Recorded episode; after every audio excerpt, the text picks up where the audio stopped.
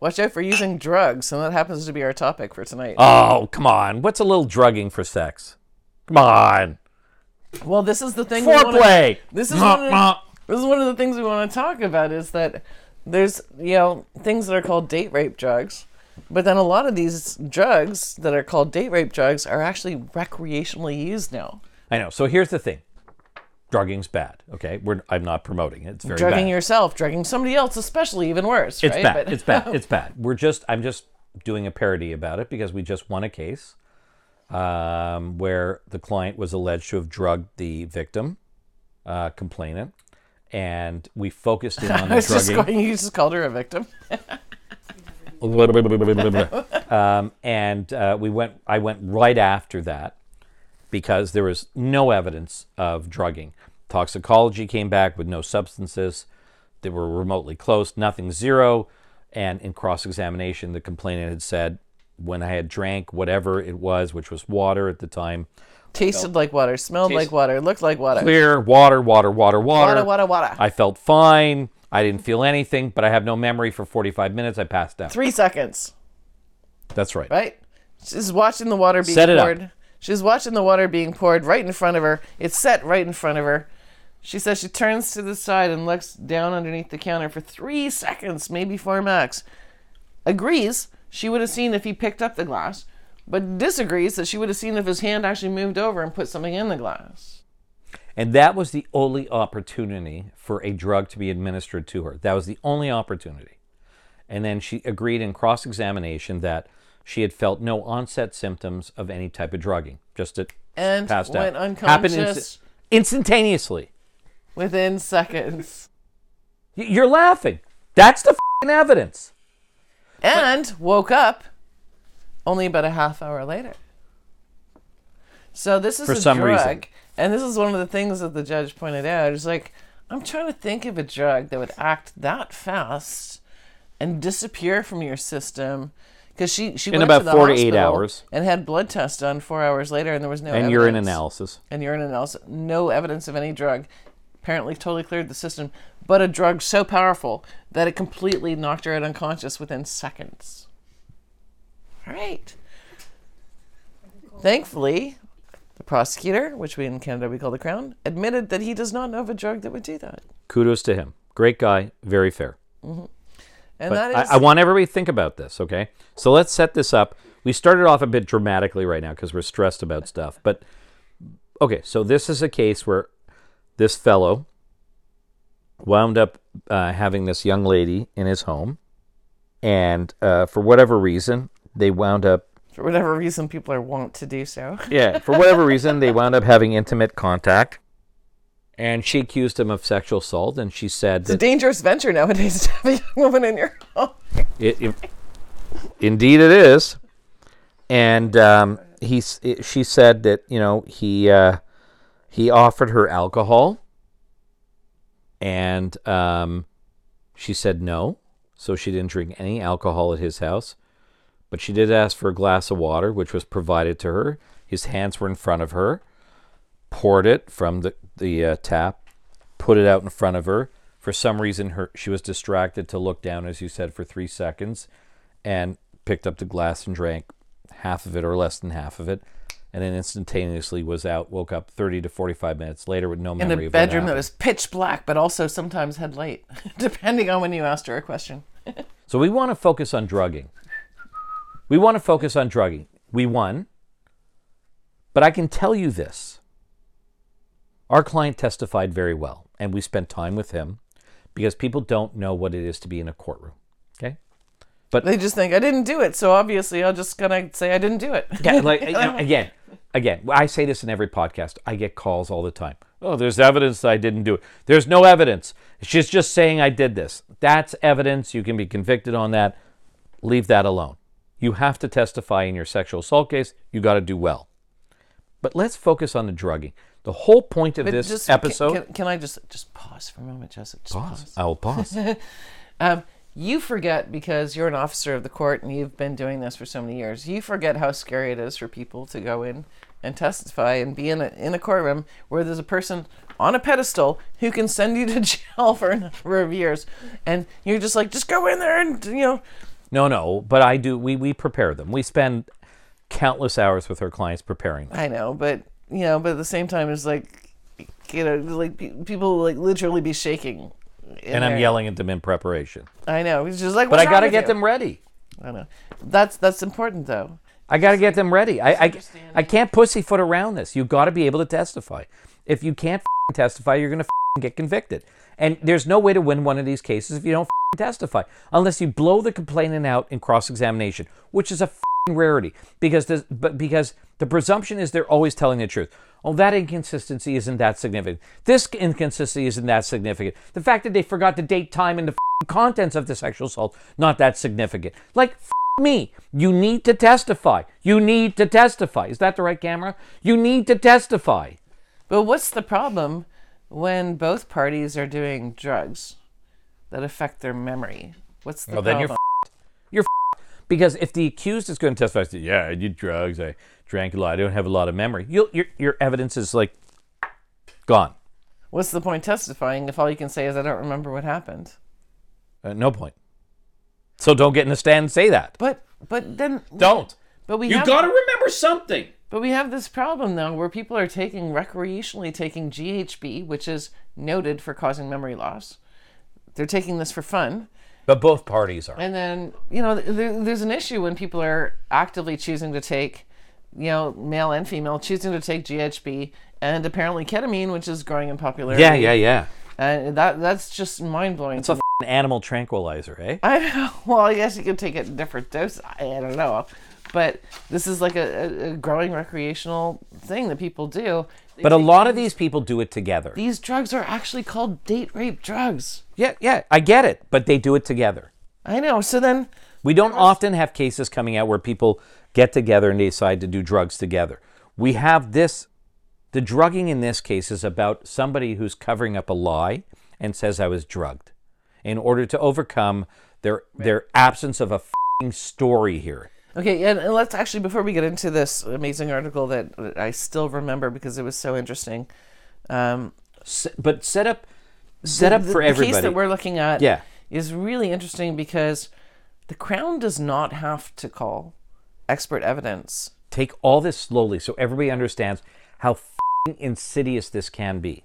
So, normally, if you're being accused of having drugged somebody and then sexually assaulted them, using the drug to commission the sexual assault, Right. to, to facilitate the sexual assault, Right. normally you'd be charged with sexual assault as well as administering a noxious substance. Correct.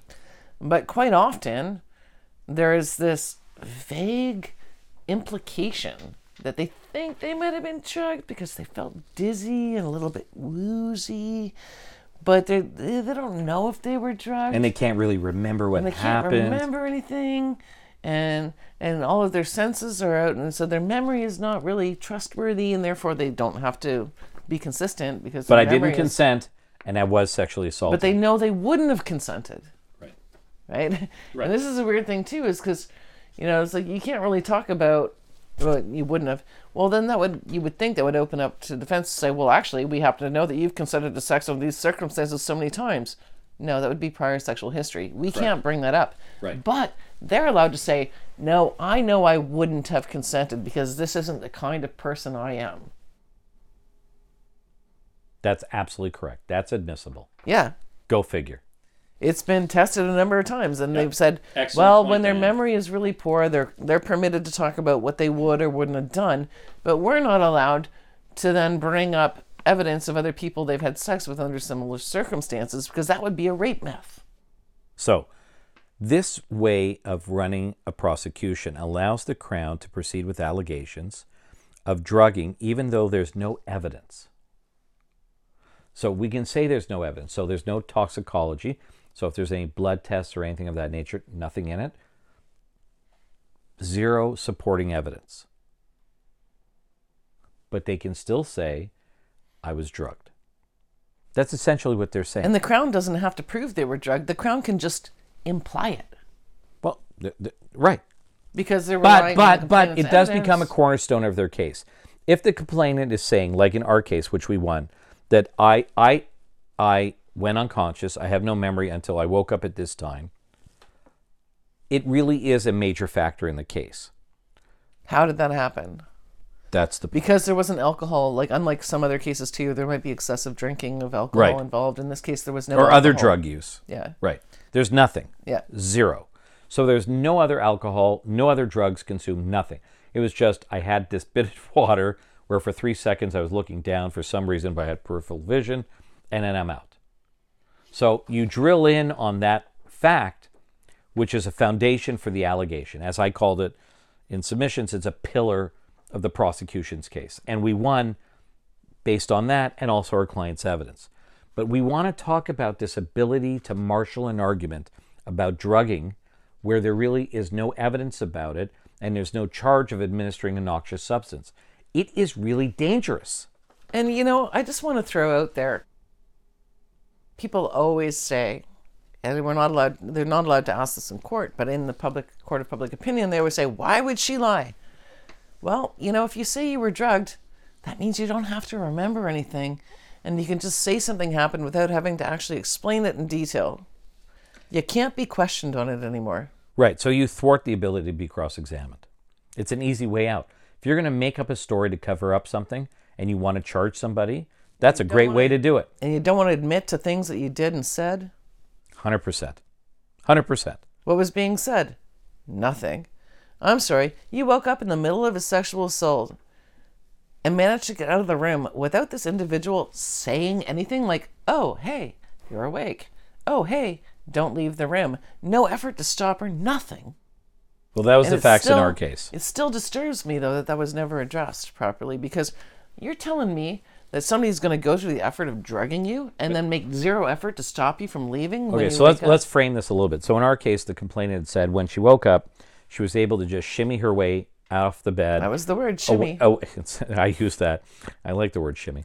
Uh, No, that was and, her word. po- and poppycock, and get off the bed. And the uh, client of ours didn't say anything or try and restrain her in any way. Not a single effort to stop her from Nothing. leaving the room. d- d- f- nothing.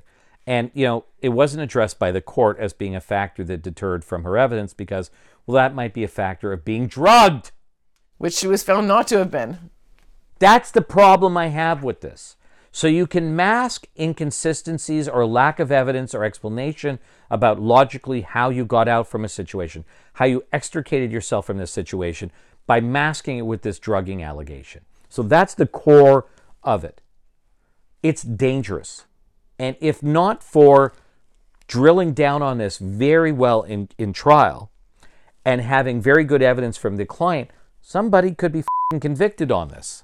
Now, you tell Without me. evidence. No expert evidence. Well, no. nothing. You could call an expert. The Crown can call an expert to say, well, there are drugs that metabolize really quickly. They can affect this way. There is none. Zero, nothing. No expert evidence. That's what I was going to get to. So, what do you do when the Crown calls an expert about drugs, but there's no specific drug tied to that particular allegation? Yet the Crown, as I've seen happen, will call an expert to testify about what drug could have been used. But then you cross examine, you go, that's exciting.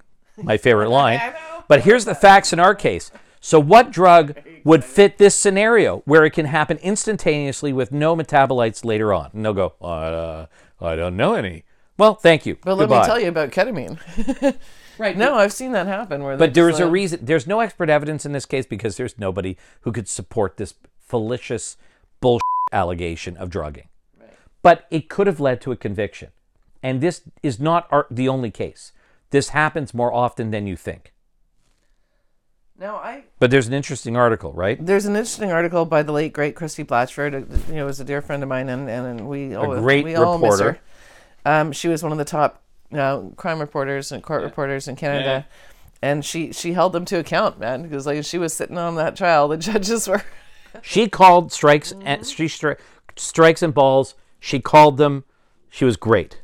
So this is an article from um, the end of 2018, not too long ago, but it stood out in my mind because it was a really intriguing one. Where she's going, "What do you do in a case where um, somebody admits to having, you know, the complainant, female complainant, admits to having uh, taken uh, GHB of her own volition, and of course she has very little memory, and um, then uh, so she she was talking about the difficulty this presents in court, and um, that uh, she says, uh, oh, sorry, this is printed on two different pages. It goes on for a while, so I'm trying to skim read it a little bit to, to save all the details and stuff. But um, she took it voluntarily, the young woman said, because she had to go to work at her second job in a couple of hours and thought it might help her relax and sleep. Yeah. Instead, the prosecutor said in in the early hours, the woman found herself naked on the bed having sex, even participating in it. So she recalls when she woke up that she was actually participating until she realized it was with the particular defendant. And in this particular case, I love this too because Christie didn't name the defendant because she respected his privacy as well. Which is amazing. I know. Um, Good for her. she said it felt dreamlike to her. May The she rest in peace.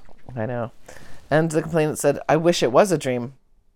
And uh, she was nearly in tears in cross examination. She acknowledged having 10 drinks, snorting four or five lines of cocaine that morning, as well as taking a shot of GHB. And she agreed that she suffered memory loss before, uh, before while drinking, uh, most often the last hour of the long night, and that she had lost as much as an hour of the night, which she doesn't remember, but she was acting voluntarily. So uh, the big question here is what do you do with that when somebody is saying they don't have memory but they think they would not have consented and yet we know that when you um, intoxicate yourself and take um, you know other other types of drugs you're more likely to do things you wouldn't normally do I got to tell you, if this case was litigated now, he'd be convicted. the interesting thing is Because that the onus really is on the guy to, to recognize when she's incapacitated, whether it's from alcohol or drugs or a combination thereof. Mm-hmm. I, I, if this was litigated in 2023 or 24, not 2018, he'd be f- Right. Well, the interesting thing at the end of this, and you know, there was an expert witness and toxicologist called, who told the jurors that the typical profile of what's called a drug facilitated sexual assault is either someone's drink has been spiked or they drink until they pass out. You know, She took this voluntarily. And in fact, she said something curiously. She admitted she was curious to hear the defendant's side of things, but whatever else, the encounter was nothing she ever consciously wanted. Okay, but she wanted to know what his side hear- of the story was. Because she didn't know what actually happened. But she want, Right. but she took the GHB, like with everything. Mm-hmm.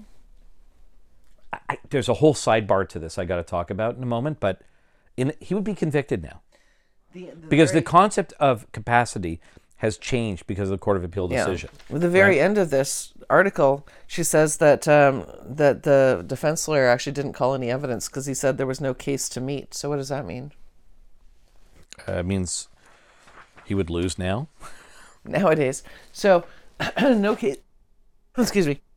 Um, so when you say there's no case to meet, that follows the principle that um, the crown has to, or if you're not in Canada, Yeah, give the burden. um, yeah. that the prosecutor has to present their entire case first before the defense decides if their guy's going to testify or their client's going to testify if it's a female. Um, you don't have to call evidence in the defense until the crown has created a case to meet. If the crown calls all of their witnesses, presents all their evidence, and what they presented doesn't actually amount to any proof of a crime, you just go, I'm sorry, uh, bye bye. I don't have to say anything. But You'll lose. but it's a very low standard to say whether or not there's a case to meet. Okay, so there's two aspects. After the Crown's case, you can bring a motion for directed verdict of not guilty, like a non-suit. That is the threshold that there's no evidence the jury reasonably instructed could return a verdict of guilty. It's a very low threshold. It's like stepping over your baseboard. If you okay? could, and in general, all you need is somebody to say is, "I was sexually assaulted," and then there's a chance that you right. can And be in, convicted. in, and in this particular case, if, if the person says, look, I was drinking, I was intoxicated, we were having fun, he offered me the GHB, I thought, okay, I'll take it, but I don't remember what the fuck happened, and I wouldn't have consented to it, that's going to be enough evidence to get over a directed verdict. In this case, the defense lawyer may have at that time said there's no case to meet here because there's no direct evidence of her not consenting. Okay? So the Crown bears the onus of proving beyond a reasonable doubt that the complainant did not consent to the sexual activity. It's a whole bunch of legalese, which if you just play it on slow, you can work it out. I know, but also there's capacity. In this case, was the complainant uh, having sufficient capacity? Consent. Okay, so there's really two aspects. Nowadays, Well, how do you know if they had capacity? Is basically subjective. They could say, "Well, I didn't know what I was doing," well, it's the amount of alcohol she's consumed. They had they had uh, a toxicologist testify. but alcohol affects different people differently. I, well, you can cross-examine on that, but we know the test now from the Court of Appeal is that it's not just about rudimentary activities you can perform. So, walking, talking, making a joke, using your cell phone, you have to have some conscious uh, uh, awareness of what you're doing and the consequences of engaging in the sexual activity. That's a much higher th- standard, in my opinion, than what it used to be. We used to call it drunken consent is still consent. That's been like pissed on, and that's not the language we want to Well, it's use. still up, upheld in. It's still upheld, but they still want you to have the complainant has to have some conscious awareness of what they're agreeing to. Okay, fine. In this case, They have to would understand it's sexual in nature. They have to understand that they can say no. They have to under, they have to know who they're actually having sex with. right. Uh, You may think you take it for granted, but you know, it can be an issue. yeah. But but but it's a slightly now- higher standard now. I think the the most important one now that was kind of added in recently was they have to understand that they can say no. Right. So when And people, one would assume that would be like Yeah. a given. when, when people say it was like, well, I just froze because that's a really common thing. Say, I just froze. I didn't know what to say. I wanted to scream, but I couldn't. And uh, so uh, that that equates to not understanding they can say no. Right. So in that case, you can't say there's no case to meet. I'm not calling evidence. So that's different than a directed verdict. The, the accused stands up in front of the jury and uh, or, or the lawyer stands up and says, "I'm not calling any evidence. There's no evidence to uh, uh, for the crown in this case, or evidence There's for no me to meet." to meet. Yeah. which is f***ing stupid because the jury is going to have to rely only on the evidence of the complainant. That won't fly anymore. That's not going to fly now. The reason I bring it up is because how many times do we have people show up here saying, "I don't understand why I'm charged because there's no evidence." I can't, I can't, I can't anymore. I know we've can't. talked about this I'm a lot, losing my do it mind. it's every week with phone calls. I have evidence that I'm not, I'm not guilty. She didn't say no. There's no other evidence. There's no video of it. I'm like, F- dude, that's not the law here. Their testimony is evidence. Their evidence to the police is enough to get you charged. At trial, their testimony is enough to get you convicted. if That's evidence. And even if there's no evidence of a drug, they can still go forward to trial, and they will go forward to trial because the complainant's going to testify that she felt drugged. That's the point of this episode. It's insidious to say that you were drugged. It's insidious to also say I voluntarily engaged in drinking and being and taking a drug to either enhance my experience or do whatever, but I don't think I would have engaged in this. I need everybody to pause for a second. Where have we come now? Well, women fought for the right to, you know, live dangerously and make choices, and now Not apparently they don't want to be held accountable for it. we So, ma- we talked about that's where we're at. three years ago when we started this podcast about the government getting out of our bedrooms. Okay? The government's in our bedroom. So they legislated, don't vilify me for this, okay? In the criminal code, if you're unconscious, you can't consent. Okay? I- I, get the concept, okay? because you can't say no if you just suddenly were to decide that you didn't like what was going on. Right. That's that's But- the but- that's the reasoning behind it. But couples, including married couples, might enjoy that type of activity, being woken up with a blowjob or with something else. But this is like just just separate it out because this still bothers me. That case, J.A., had to do with a woman who agreed uh, to be choked until she was unconscious, and that was a, BDSM type activity where she then became actually unconscious, not just asleep, but actually unconscious. And then uh, she said later, "I was like, yeah, we've done that before. I was okay with it." But the Supreme Court said, "No, you're not allowed to consent." That is different No, it's not. Then somebody just being woken up because No, it's not. Because you may have an agreement. You may have an agreement in your relationship. she couldn't wake up at that in that case. She couldn't wake up because she was choked unconscious. But that's what she consented to, When and that's what she wanted. That's sleeping- what she wanted. The government is in our bedrooms, okay, and they're dictating what we're allowed to do and not allowed to do. I this was a podcast we did three years ago. So if you have a relationship that's consensual, and one partner says, you know, I'd love to be woken up with some touching and intimate behavior, that would be great. That's like a fantasy of mine. Can you please do that? The Your little government sexy voice cracks me up. that would, that would say. I'd really like that. That'd be great. I'd really enjoy that. That would be orgasmic. The government has told us you can't do that. Mm-hmm. Stop. The government has said that's illegal. It's in our criminal code. If you're unconscious, you can't consent. Thereby, it's a sexual assault.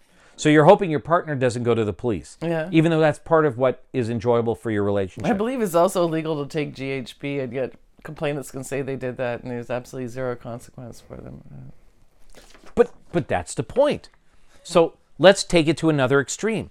Some people want to get intoxicated together. Some people might want to take drugs together, like GHB, and enhance their experience to whatever they want.